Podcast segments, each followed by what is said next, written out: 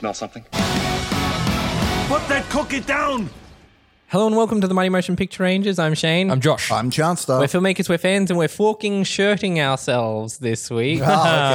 ah, I get it? I mean, that's a very specific sitcom, though. yes, Yes, but it's very. a sitcom reference because I was trying. I was literally trying to. I was like trying to find like Pratt falling, falling, falling, and I was just like, didn't we do Falling in Love back when we did the rom com one? I reckon could have done something with jumping the shark because that's a very sitcom thing. But true. it Happy has to Days. start with an F for now, at least. Anyway. bumping the. Uh, but we're, we're, we're talking about sitcoms this week. The sitcom to be this is the one with the sitcom, Ah. as we should say. Uh, references. Uh, but as always, we start by asking, "What have you been watching?" And uh, Chancellor, what have you been watching? Yeah, well, I've surprisingly been uh, watching a lot. It's amazing what you can do when you can't get out of bed for two weeks, you know? So, um, I've rec- so, oh, damn it, I forgot to bring this up. Uh, no, I'll bring it up in the next episode. We're doing, what, what have you been watching the next episode? Yes. Yeah, Yeah, cool. I'll yeah. bring up this movie in the next episode. But um, I've watched The Beaver, which is Jodie Is- Foster's. yeah, yeah, yeah, yeah. It was really good. I have been putting off watching that movie for about seven I hate Mel years. Gibson, so it's a tough one for me. What to annoys commit me to. about Mel Gibson is I cannot deny that he is a fantastic actor. He is just a cunt. Whereas, like with someone like Johnny Depp, I can hate him. I think he's a bad actor.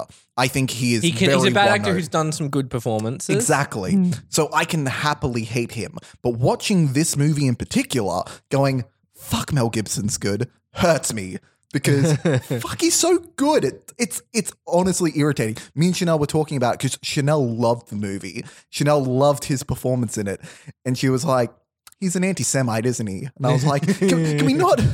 It's a good movie."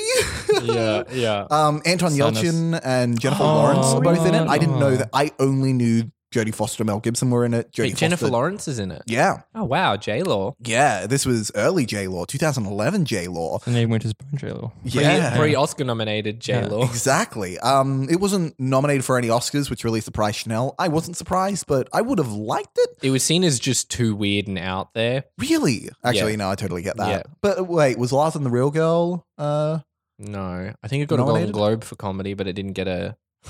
see, I, I saw it very much in the same light as Lars and the Real Girl, which is probably why I liked it so much. I fucking loved Lars and the Real Girl. Which I still haven't seen. It got seen. this absurd because I went into it specifically because the prom- pr- premise was hilarious, and in the end, I cried. No, And I didn't cry in the Beaver, but it was the same thing because when it first came out, I was like, "What? This sounds crazy." But it is a legitimately hard hitting drama done in a way that I can accept it because I'm very bored by dramas. This one, oh, fucking top work, Jodie Foster. Love your work. Still have to watch Money Monster. I'm sorry. Money Monster's fun. Money Monster's a lot of fun. Yeah, right after watching it, we were like, "Where's Money Monster?" And we looked through all our streaming services, and it's Not not, on on any of them. It's very upsetting. Um, oh, what else have I watched? I've watched so much. Oh, I watched Father Figures. Oh yeah, yeah, yeah, yeah. um, Any good? Uh, yeah, it wasn't bad. Why is, is Glenn Close a father figure in it? Like what's, no, no. So oh, Glenn, Glenn Close is the is the mum. Um, it it is it is Mamma Mia. the mum the figure. the the film is literally the male version of Mamma Mia, Ah. where these this uh, these two twins, uh, Owen Wilson and Ed Helms, which by the way, terrible casting for twins. Yep. They don't look or, or act anything alike. Um, they uh, both like, oh, you know, we got to find out who our real dad is because it turns out they thought that their dad died when they were younger, and he was watching an episode of SVU, and it turns out that hey. The guy who they thought was their dad is in that episode of SVU, and he's like, "He's real." Glenn Close is like, "Ah, yeah, nah. Look, the only reason I didn't tell you who your real father was because I fucked around a lot back then. I have no idea who the dad is. It could be this guy. So they go to that guy and he's like, oh, I'm not your dad. It could be this guy. And pretty much they're just try to find their dad. Is Um, it is it good? uh, it was good. I liked a lot of it, but then every now and then there'd be a a a joke that did not fit the tone of the film. Because for the most part, it was a comedic drama, which I like. But then every now and then there'll be a ridiculous joke that I'm like, why? Like they go into a pet, uh, i- into a vet, sorry, and there's a cat that's splayed out. And there, there was a joke about a cat dying earlier, and that's why they didn't like this guy. And he's like, I'm not going to let you kill any more cats. And Owen Wilson runs over to it and he just stops and he's like, whoa, you got you got to look at this. And then he comes over and the cat's got like massive human sized testicles. And I was like, I mean, that's pretty funny, but this is nothing like the rest of the movie. Where the fuck did this testicle cat come from? Oh my god. um, I feel like I've definitely watched more than just those two. But that's you need to all I start can- tracking them on Letterboxd. Is what you need. Oh, to Yeah. do. fuck off! Are you being sponsored And by Letterbox? Letterboxd? Time. Letterboxd? TV Uh, Time. There's an app. There's a TV version of Letterboxd, and you can track episode to episode. It's called TV Time. Oh, cool. Well, Really I. I uh, watched all of um, uh, what's it called? Little Big Mouth. Big Mouth. Big uh, Mouth. oh, Ah, yes, yeah. yes, yes. Which yeah, uh, that, that was that was good. Oh, cool. Uh, I, I think there is a lot of poignant stuff in it, but a lot of the I don't get who they're aiming it, uh, aiming the show yeah, at. that's 'cause, something. like, it's very confusing. I feel like this would be a show great for thirteen. I've been watching that too. I just got up to the shame wizard, Oh yeah, yeah. Ah, yeah, yeah, yeah. who's like so well voiced. David Mm, Fool. David David Thewlis. Thewlis. Yeah. Mm. But yeah, um, I don't get who they're aiming this target at. It'd be great for thirteen-year-olds, but It's also 13 too year olds much. can't for watch it. Yeah. Yeah. uh, so who the fuck's watching it? Twenty-seven-year-olds who are way past puberty, who can't relate to anything because I was asexual. There's not an asexual character in there. I'm like, people fucked pillows. I'll take And the call word them for it. pregnant, apparently. Yeah. They're Yeah. sentient, apparently, as well. But, Josh, uh, what have you been Josh, watching? yeah. Uh, so I rewatched all of Hannibal, Bryan Oh, Fuller's nice. version, uh, which is Like the whole of it. three seasons, yeah. Oh wow. In a weekend. I'm sorry. oh my god. I was, Wow. um, I was keen because I was just like, I'm in a Hannibal mood. Um, it is fucking amazing. Still, still holds up. I, I love how Hannibal's still Hannibal. They don't try and make him an anti-hero. He's hmm. definitely still an asshole. There's still a level of sincerity to the show and his relationship with Will Graham. And I love how they interpreted the books and like twisted all the things around and it actually really makes sense and it's really cool. So definitely recommend you guys watch that. It's You especially because you Yeah, love the I books. know, I know. I, I I specifically like the fact that because, like, on r- my most recent rewatch and reread of the series, because I, whenever I rewatch them, I always reread them as well. You have to. You get like that little taste of it, and you're like, Well, "Hmm." no, because I've always been doing that. It, they Yeah. always like confuse each other. Like they, they meld together in my mind, and it didn't occur to me until this rewatching that the whole bromance between Hannibal and Will Graham came from the Red Dragon movie. yeah, yeah. it's not yeah. in the books, and No. I, I still haven't watched Manhunter, but I'm gonna They- say it's not in, Manhunter. In, in Manhunter and the book, they've met twice, yeah, and, then, in the movie, it's a Brandon's like bromance. he, he- he's like, oh yeah, it's a full kind of bromance. He's like very like shittily done. and then Yeah, but the, in the this one, show it's like- expands upon it, and it's Mm. like yeah.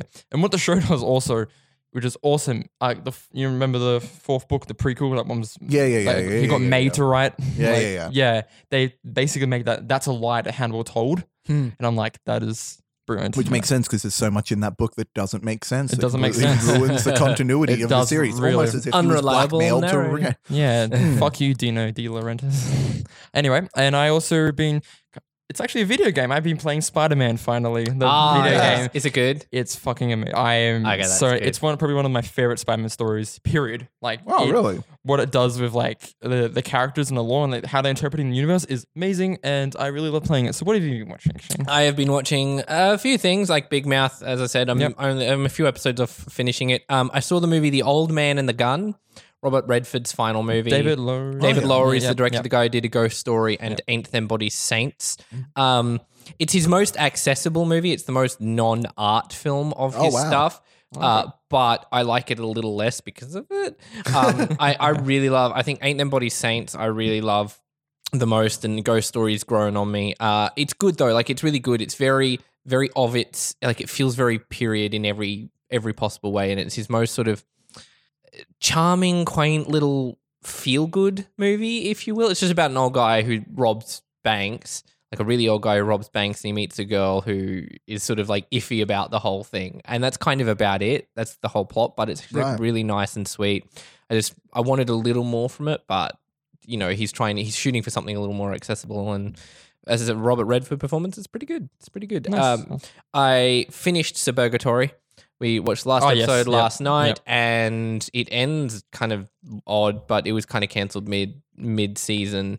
Right. So it's Did, it, did they did they do the thing where they try and wrap everything up because they know no, no. Ah, there was like ah. a romance thing, but that felt like a normal mid season flow of the story. I it got I, by like season halfway through season two, it kind of started to get a bit tired and old, and I was never really laughing hard at it Right, as a comedy show. So I'm not like that sad that it ended where it did. just on that note, because I've also been watching Great News. I, I've been Oh, through yes. Great News, and Is it is it an actual Netflix show? Because I know, like in Australia, it says it's a Netflix show. No, no. So Netflix Bought it. bought the rights to do that, but then they can call it a Netflix show like Riverdale. Riverdale isn't a Netflix show, Yeah. it's a CW show, but Netflix put in change for production or post production, and in doing so, obtained the permanent streaming rights to do it. Right, of course. So, so yeah, a, a lot of Netflix shows. I'm pretty sure almost every Netflix shows only has ten episodes a season. Yeah. that's a very standard thing. It's got ten episodes, and we were watching it. I thought, Oh, was not only- always. 10 to 13. Okay, because that's what I was going to say. There was uh, season one had ten episodes straight, uh, and then season two had thirteen. And as soon as it hits the tenth episode, I feel like they knew they were going to get canceled because those last three episodes just suddenly like bring in a few plot points so they can wrap. It up. Well, I believe their up. ratings on season one were really quite rubbish. Mm, and okay. but then they got a surprise renewal and then they maybe realized they're like we're probably only going to get one more run at this so that's why they brought tina fey in to boost ratings and they Yeah. they promoted her heavily and then they um that was literally the plot of the episode as well. yeah yeah yeah yeah yeah, yeah. Uh, which is probably a deliberate choice and then um uh i feel like they were like let's finish a story Yeah, because Totally. I, I think it kind of finished where it could have another season. I'd be happy, but it finished, Mm. and I was happy. Yeah.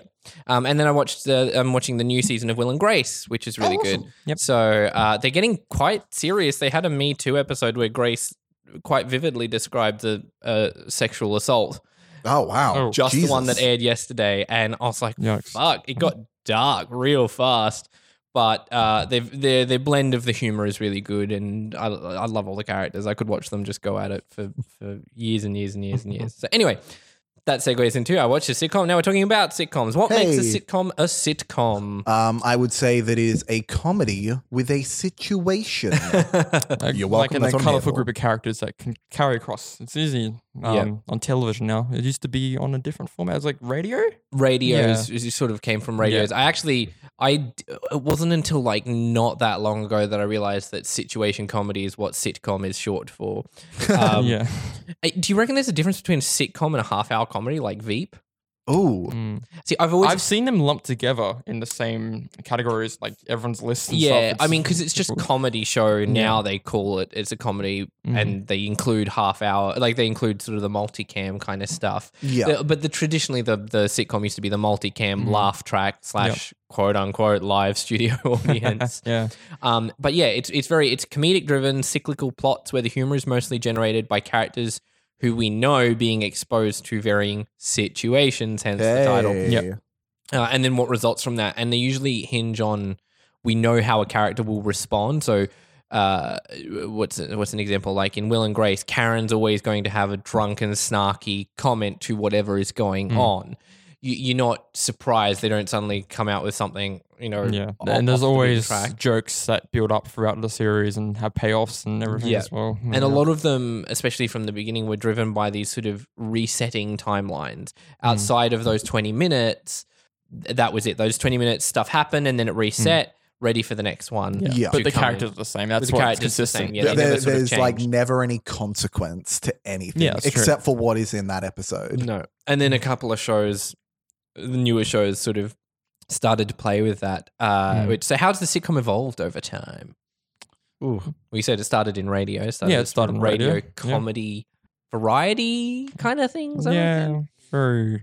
I I think it was just reflective of like the period they're in, like the ones in the 50s, like I Love Lucy and stuff. It's like Yeah. reflective and they were very family oriented because this was like going in, it was broadcast 50s, into the house. Um, I Love Lucy, I believe, was the first sort of big. Was it the first one or the first? First it must have been the one, of the first one. I know they invented the the lighting setup for sitcoms. For I Love yes, Lucy, it yes, was the they guy did. who was the cinematographer on Metropolis, who's Fritz Lang's main Wow. cinematographer, Yeah. and Yeah. he invented sitcom lighting. And the like the because you had to because the whole basis was you had to light for three cameras going at one time Mhm. on this sort of four walled set, three walled set, sorry. And I know I Love Lucy was sort of a big pioneer of a Yeah. lot of things. Um, I tried watching that a while back, and it's it's tough because it's dated. Like the the gender politics are so dated. Like Mm. I don't know. Does Ricky ever bad. hit Lucy? Because It's not the I think. I think in that case we're fine. No, but the first episode, like the very first episode, is them trying to please their husbands because they think they're not enough for them, and or, or something like that, or they try and get. Classic. No, they think they can do job. Oh, it's, it's like they think they can do work better, and so she goes and gets a job. They both go and get a the job, and they factory line realize, uh, no, Okay. but um. I I think they try and get a job and they realize, oh no, our husbands are better at working than we are. Like it's really, I was watching Classic. I, the same thing with the Dick Van Dyke show. I tried watching and I was like, oh, it's rough. Mhm. It's I need I want to power through because I do want to sort of get a sense of I Love Lucy as a full show. And and Lucille Ball is like a comedic genius. I've seen the clip of her with the with the, the line of chocolates, but there's a great one Yeah. from like Yeah. the sequel show she did, uh, the Lucy show, Right. and it's where she's trying to be a secretary and she's trying to put the water th- in the in the water cooler and then it like breaks and it keeps spouting water and it's just like an absolute masterclass of physical comedy it's so so good but you had like all in the family as well sort of in the 60s and the set you know the, uh, all these really heavy family oriented shows like the most g-rated thing you could possibly get uh, Friends is sort of the quintessential format of a sitcom, Yeah. I guess, um, where it's it's these.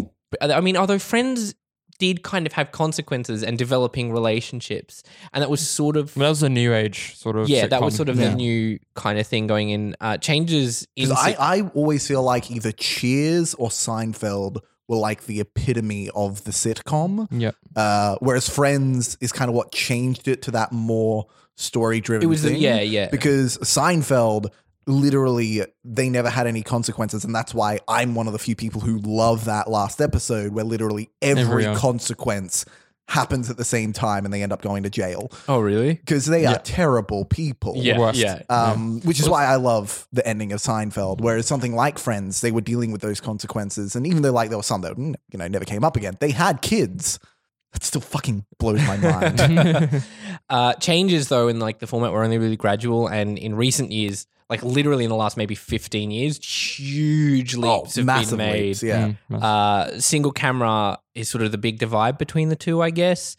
Um, like there's a single camera comedy versus the multicam comedy, and for our listeners who don't know, single camera is something like Thirty Rock or Veep, or uh, The Good Place is a single camera comedy, whereas a multicam is The Big Bang Theory. It's Friends. Yeah. It's uh, and single camera usually has more uh, filmic like aesthetics, sort of like like shallow Yeah. focus, like Yeah. field and stuff. And, Yeah, yeah, yeah. Um, uh, single camera had been going on and off since the 80s, but only really hit big in the 2000s Mm. with the 30 Rocks, with the Parks and Recs and all that kind of thing. Uh, so uh, what I wrote, I wrote, it's so prevalent, it became a format. So, oh yeah, so it's, this is sitcom format became so like ingrained into people's lives because Yeah. it was there from like the inception of television. Yeah. Uh, most modern, most modern sitcoms are like meta things, and they reference the format of a sitcom in order Yeah. to to undo it. uh, community, I feel like, yeah, is very Community much is a very one. big one. Uh, there was a show preceding Community called Get a Life that Tim Burns, who was a guest on one of our older Oh, yeah, yeah. episodes, put me on to. I'll talk about that a little bit later. Um, also, the one that's big now that's sort of coming through is the comedy meets drama. Yeah, The Transparent, the um, Right, what was the other one? Uh, Freaks and Geeks sort of kind of kicked it off yeah. but Freaks and Geeks tanked so bad, one season done out, so that the format sort of took a while to kick in. But now you've got. I was, I was just thinking, about why didn't I write it down? There was like a comedy drama show, and I can't remember what it was now. It's gone now, but that that kind of format. I I mean, like Glow, Glow kind of. I- Yep. Is between those sort of lines where they're stealing a lot more from dramatic serialized television than than just going for the punchline heavy things. Uh, Orange is the New Black. Would you consider that kind of Orange is? New Black is a an hour long. I feel like it's a drama with comedic elements. Yeah. And there was a big debate over that at the Emmys because it was going for comedy and winning comedy, and everyone's kind of like, "Oh, but it's not a comedy; it's a drama." You Oh, know, no one got- brought that up for the fucking Martian. I forgot the Uh, Martian was a musical. My the bad. Ah. yeah. Um, so the ins and outs of writing for a sitcom. Have any of you guys written? I haven't actually written one, but have you guys No. looked at this at all? No, I haven't. I, I I love the spec scripts, of course. Yes, like, uh, the, the Seinfeld, Seinfeld, 9/11 Seinfeld 9/11 episode, one, which is there's. I think if I talked about this on the podcast before? There's The someone wrote I a Am Lucy Friends. one? Yeah, there's a I Love Lucy one where it's called Lucy Gets an Abortion, and there is a legendary friend spec that was called the one where that everyone gets AIDS. No, fuck, I what? heard of that. Yeah, yeah, yeah, and these were like these. Leg- I have never been able to find any. Oh, the the 9/11 ones really Yeah. obvious, and that guy like did that, posted on Reddit, got like a million. he got like a writing deal and all this sort of shit from See, it. I don't know Right, why. I that's- feel I actually like started reading it. It's actually really good. Like, oh it yeah, no, I, fits the I've read it. format. it. It it honestly is like reading it. I read it in character every single. There's a bit when um Frank and uh, whatever fucking George's parents are. There's one scene with George's parents, and I was reading it as Frank Stiller. I was like, fuck me, this is. Th- that's what I love about that one. I I cannot imagine how the Friends Aid one works because like even though the 9-11 one seems very it is very controversial but when i read the episode i was like fuck i could see this as a real episode yeah. it fits in that universe whereas i don't see how the, all of them getting aids could possibly work It's all uh, Joey. Yeah yeah yeah, Yeah. It's all Joey. Um, Yeah. But so uh, the usual format of a sitcom is it's a half hour Yeah. show, and that's what started being changed. We've Writing had- for advertisers as well. Do they have to like do act breaks? Do they write it? Yeah, in- so in writing acts? the act Yeah. break. So it's uh, streaming. So so twenty two minutes for a net network sitcom. Yep. Uh, streaming or cable can really be anywhere, but though it's usually thirty to thirty five. Although something like the marvelous Mrs. Maisel is an hour long comedy, and I've heard Hmm. about this show on I think Showtime, and it's a half hour drama.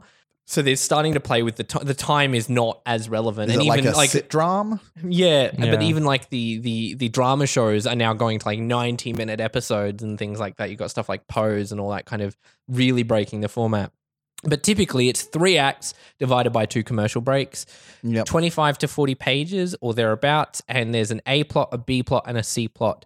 Uh, e.g., uh, the A plot is Rick and Morty, the B plot is the family. So Yeah. in Meeseeks and Destroy, there's the Meeseeks plot going on, and Rick and Morty are trying to have their own adventure. And then uh, the C plot is typically a, only a tiny thing touched on. So C plot is usually the love story, the developing romance, e.g., The Office. Jim and Yeah, Pam is yeah. usually the C plot up until they start becoming A plots.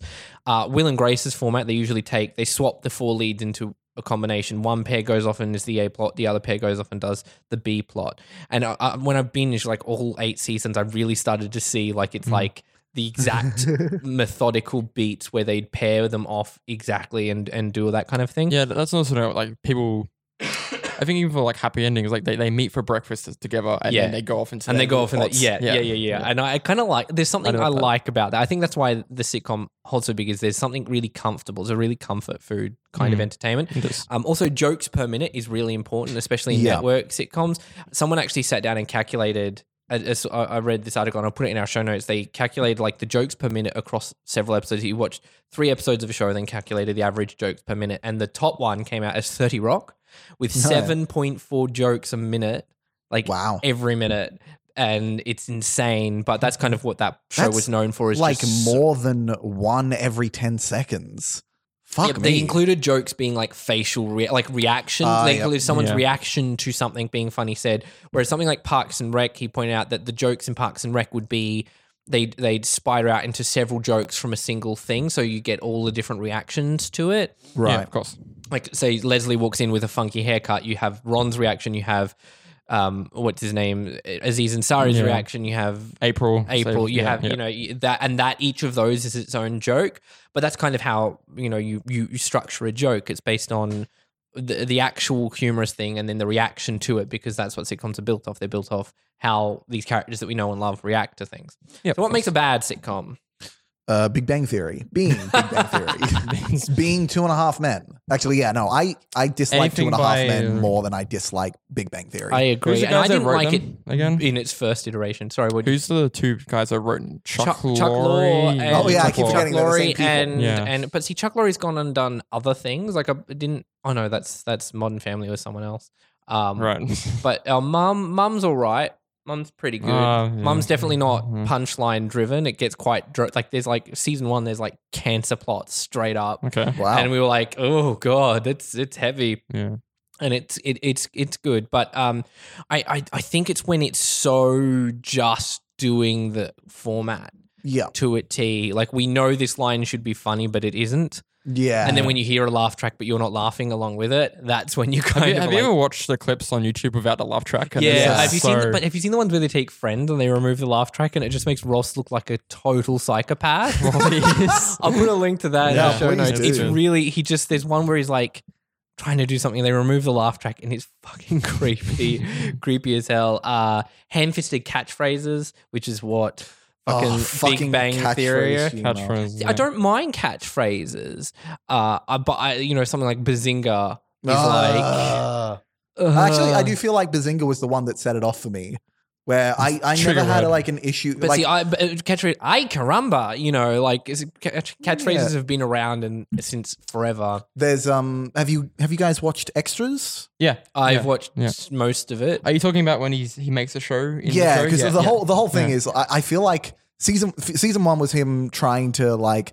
Be on make this show. Yeah, he was be being on- on movies, trying to meet people so he could make that show. In the last episode, he meets Patrick Stewart, and Yeah. Patrick Stewart ends up funding his show. Um, but in season two, it's the ramifications of actually making that show, how it all gets taken away from him and turned into a laugh track comedy Yeah. with 'Cause he's uh, like, I wanna silly on- wigs and Yes. Yeah. catchphrases. yeah. oh yeah, yeah, yeah, yeah. And yeah. it was funny because, like, when I was watching season one, I was like, it was about how he used to have this boss who was a dickhead, and I'm like, is this about him trying to make The Office?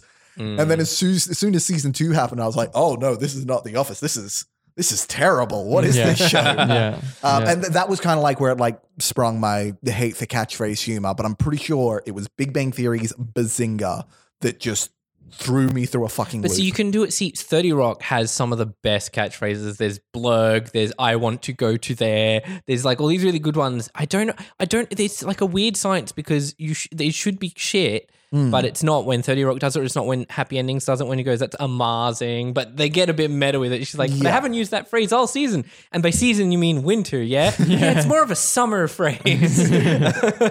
Which I love. To or the only even Arrested Development. God was like, I made a terrible mistake. Anytime he Yeah. does Actually, yeah, no, I feel Yeah. like Arrested all the ones have- that Arrested, Arrested Development worked. Yeah. Yeah, yeah, Yeah. yeah.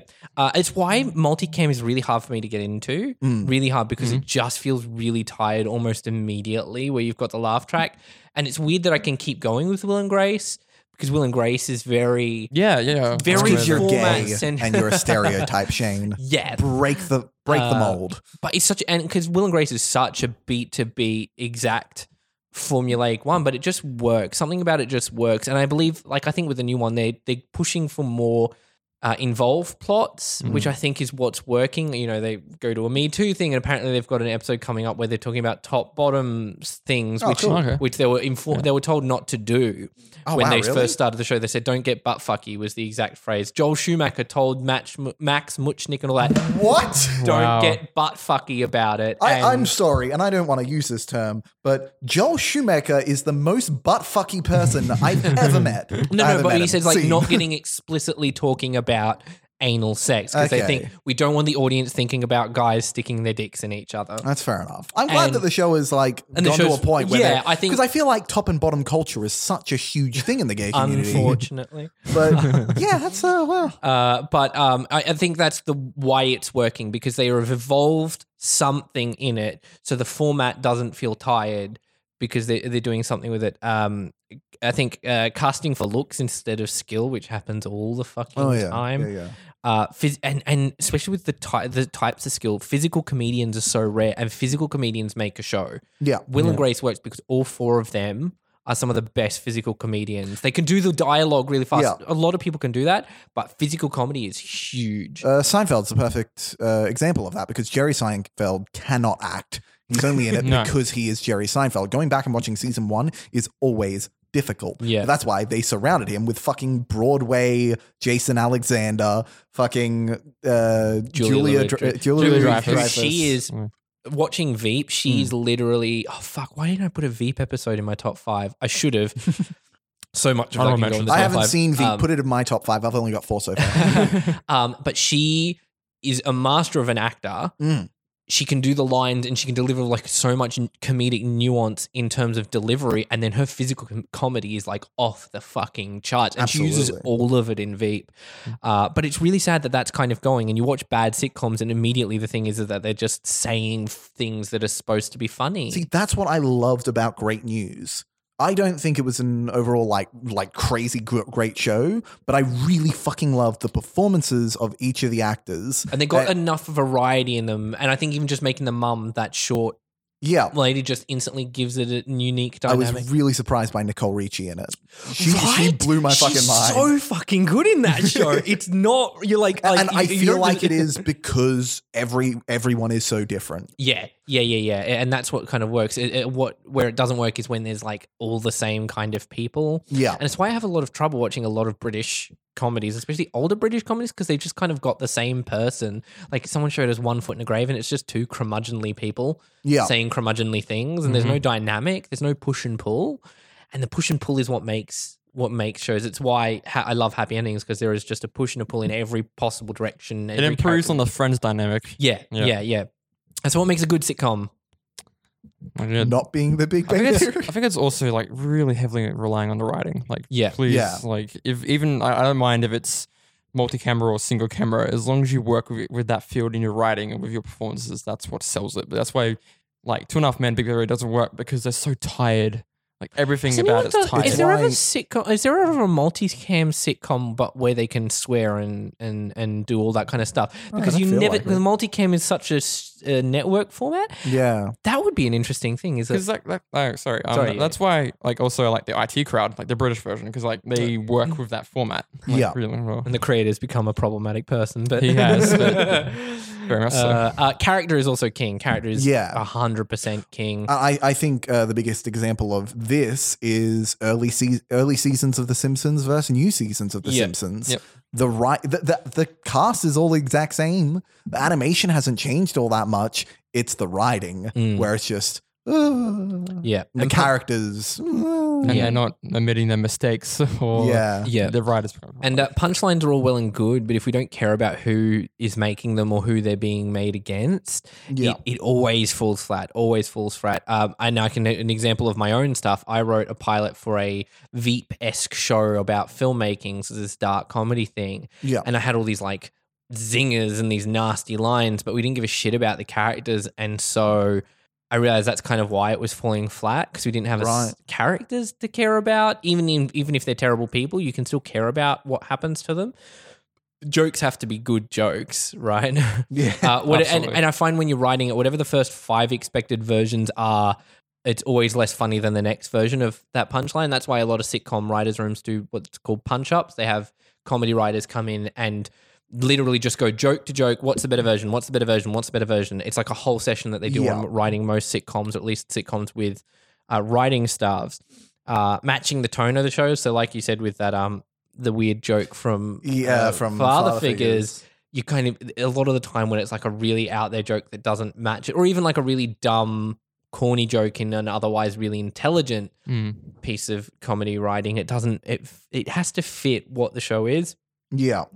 Uh, and for me, I actually like ongoing plot and a sense of continuity, uh, unlike a resetting timeline. I, I Yeah. prefer uh, if you're not doing it, don't do it for a reason. So something like um, Seinfeld did it purely so that then they could pay it off at the end. And Yeah. there's a show called uh, uh, Get a Life where he in about it's, it's two seasons, and it's got the guy you know the in Scary Movie the guy with the little hand. He's like, "This is my good Yeah, yeah, hand." yeah. Oh, yeah. He basically is the lead in this show, and it's a sitcom. And it's the most sitcom It's a it's a meta sitcom because he dies in about twelve of the episodes, comes back to life.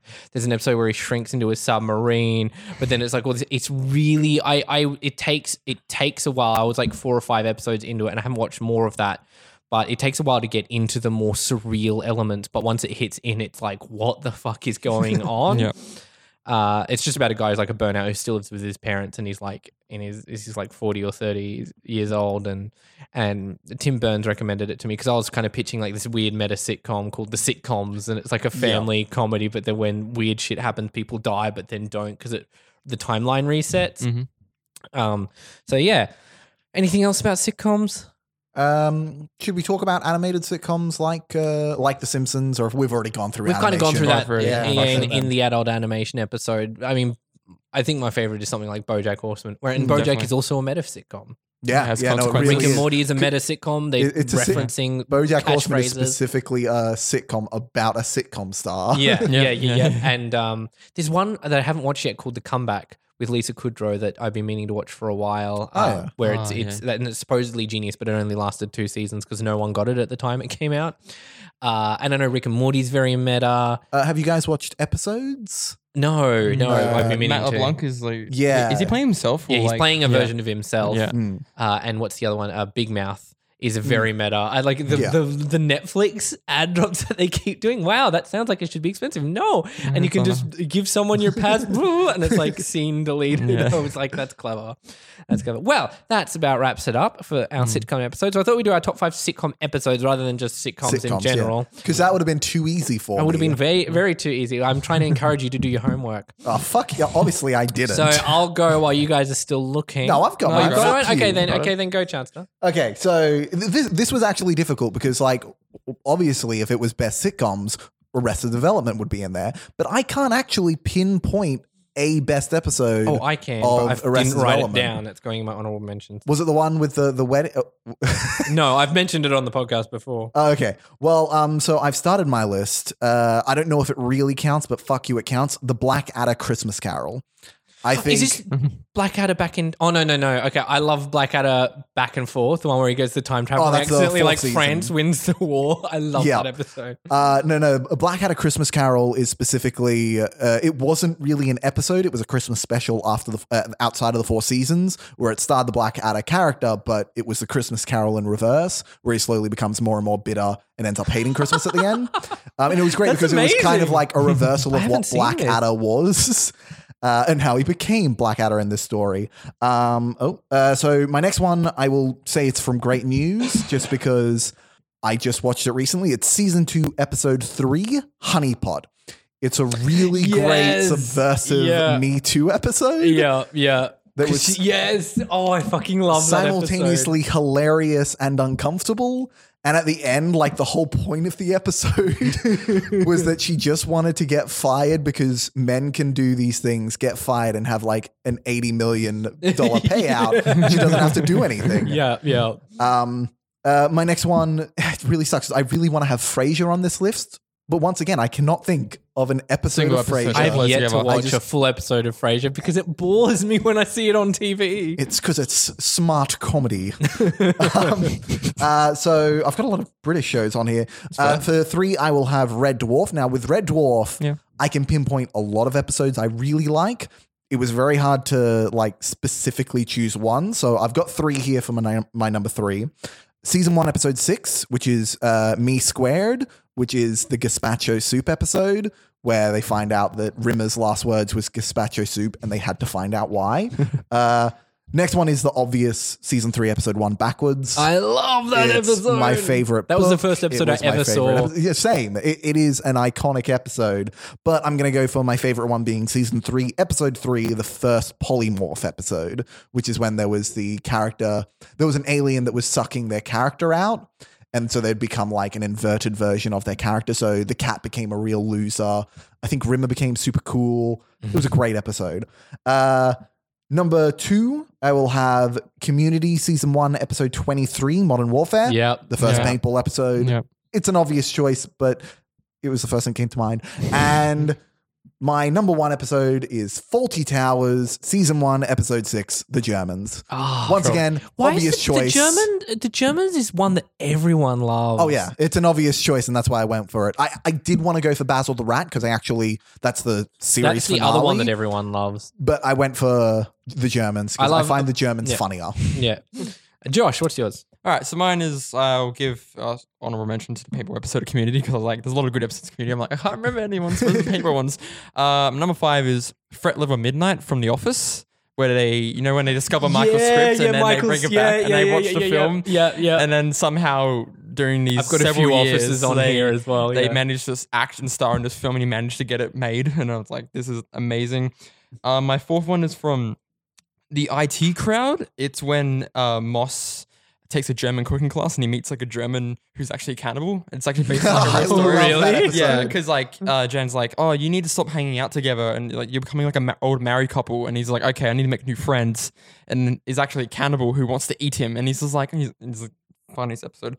Um, number three is from happy endings where it's uh, cocktails and dreams. Where Yes, that's the best. I was going to put that one on there, but I put Yeah. a different one on my okay, list. yeah, cool. And they will have sex dreams about Dave. Dave.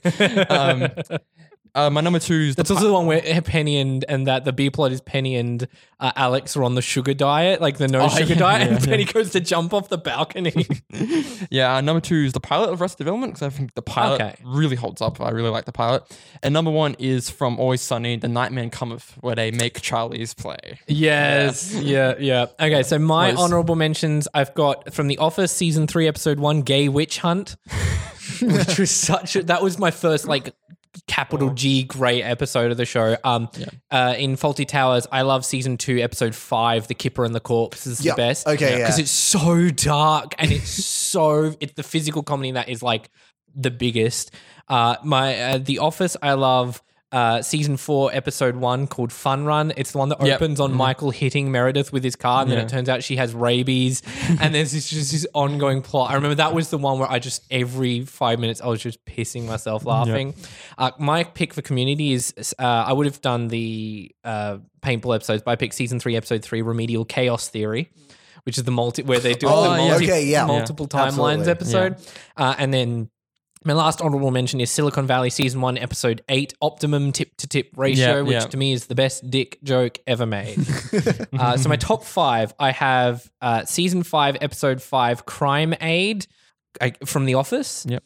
Uh, and I cannot remember why I put that on there. I cannot remember what it was. I was looking it up and I was just like, that one. So season five, episode five, Crime Aid. Look it up, watch it, Do please. your own research. It's the one where That's what we have Michael and do, Michael and his girlfriend keep the like the, the the office gets broken into because they keep having sex in the office and leaving it unlocked, and then he has to do like a a, a fundraiser to Right, right, replace yeah, things. yeah, Yeah, yeah. yeah, yeah. Uh, number four is season one, episode thirteen of Enlisted, called Live Day. Enlisted is one of the best sitcoms ever, Mm. and the finale is a really great finale. It works as a great series finale as well. Did as- you just call it a finale? Finale, because it's Finale. Because I feel like a finale is something we should make more often. yes.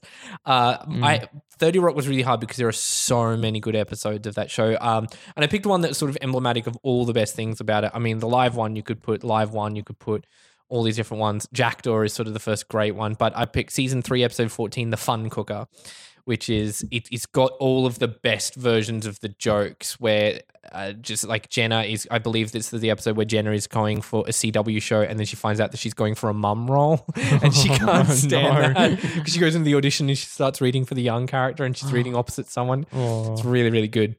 Uh, but it's when when he's trying to invent a new oven, and that's called the fun cooker. Mm, So he goes to the writer's room to get their thoughts on what an oven should be. Uh, season uh, so number two is an episode from Miranda, and there's a runner up for this one. Uh, season two, episode one, the new me, where she's you know Gary's wandered off, so she's gonna be the new her, and she goes, she tries to do it in the gym, but then she has problems, and she says she threatens to like shit all over the towels in the gym, and but um, just act normal, which was the first episode I ever saw of Miranda, where it's her and her mum in the therapist's office, Right. and it is it's like a bottle episode on top of being just physical comedy and dialogue comedy, and it's fucking genius. Miranda is one of the best comedy shows I've ever seen.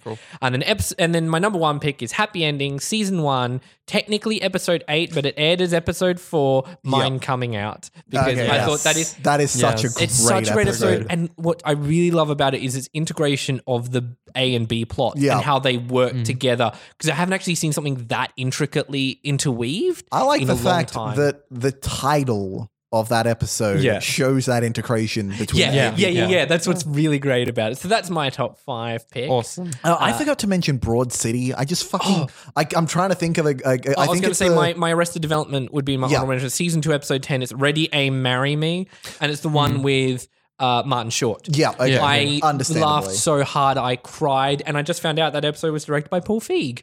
So there you Oh, go. really? That's Cool. that's kind of cool. But yeah, no, that that's my favorite episode of Arrested Development ever. I I was legit. I was because it has Martin s- Short in it. I that, understand. but he just has the jokes in it. I was I was crying so hard. I, I was breathlessly laughing. It was just the best. But yeah, so that's a really good place to end.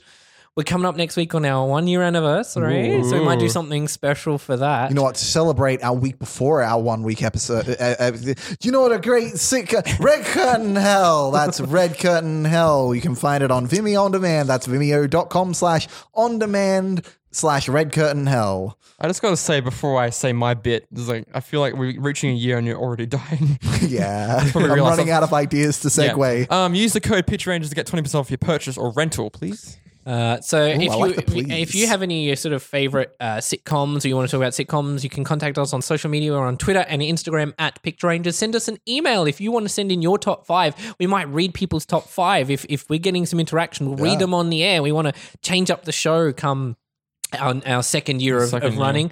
Uh, you can email us at motionpicturerangers at gmail.com. And you can find me on Twitter at Shane M underscore Anderson and on Letterboxd at 224 frames. And the two and the four are digits. The rest is words. Figure that one out if you can. You can find me on Twitter. That's on it's Katie or Caps and a Letterboxd at Joshua Grigg. And you can find me on Instagram at the Charnstar. That's C H A R N S T A R Charnstar. It's Spelt how it sounds. Thank you guys for listening. We have been the Mighty Motion Picture Rangers, and we shall see you again next week. Bye. Next year. Really? Well, not next Next week, it's the year is Yeah, up. whatever. You know what a great sitcom is? Fucking Becker.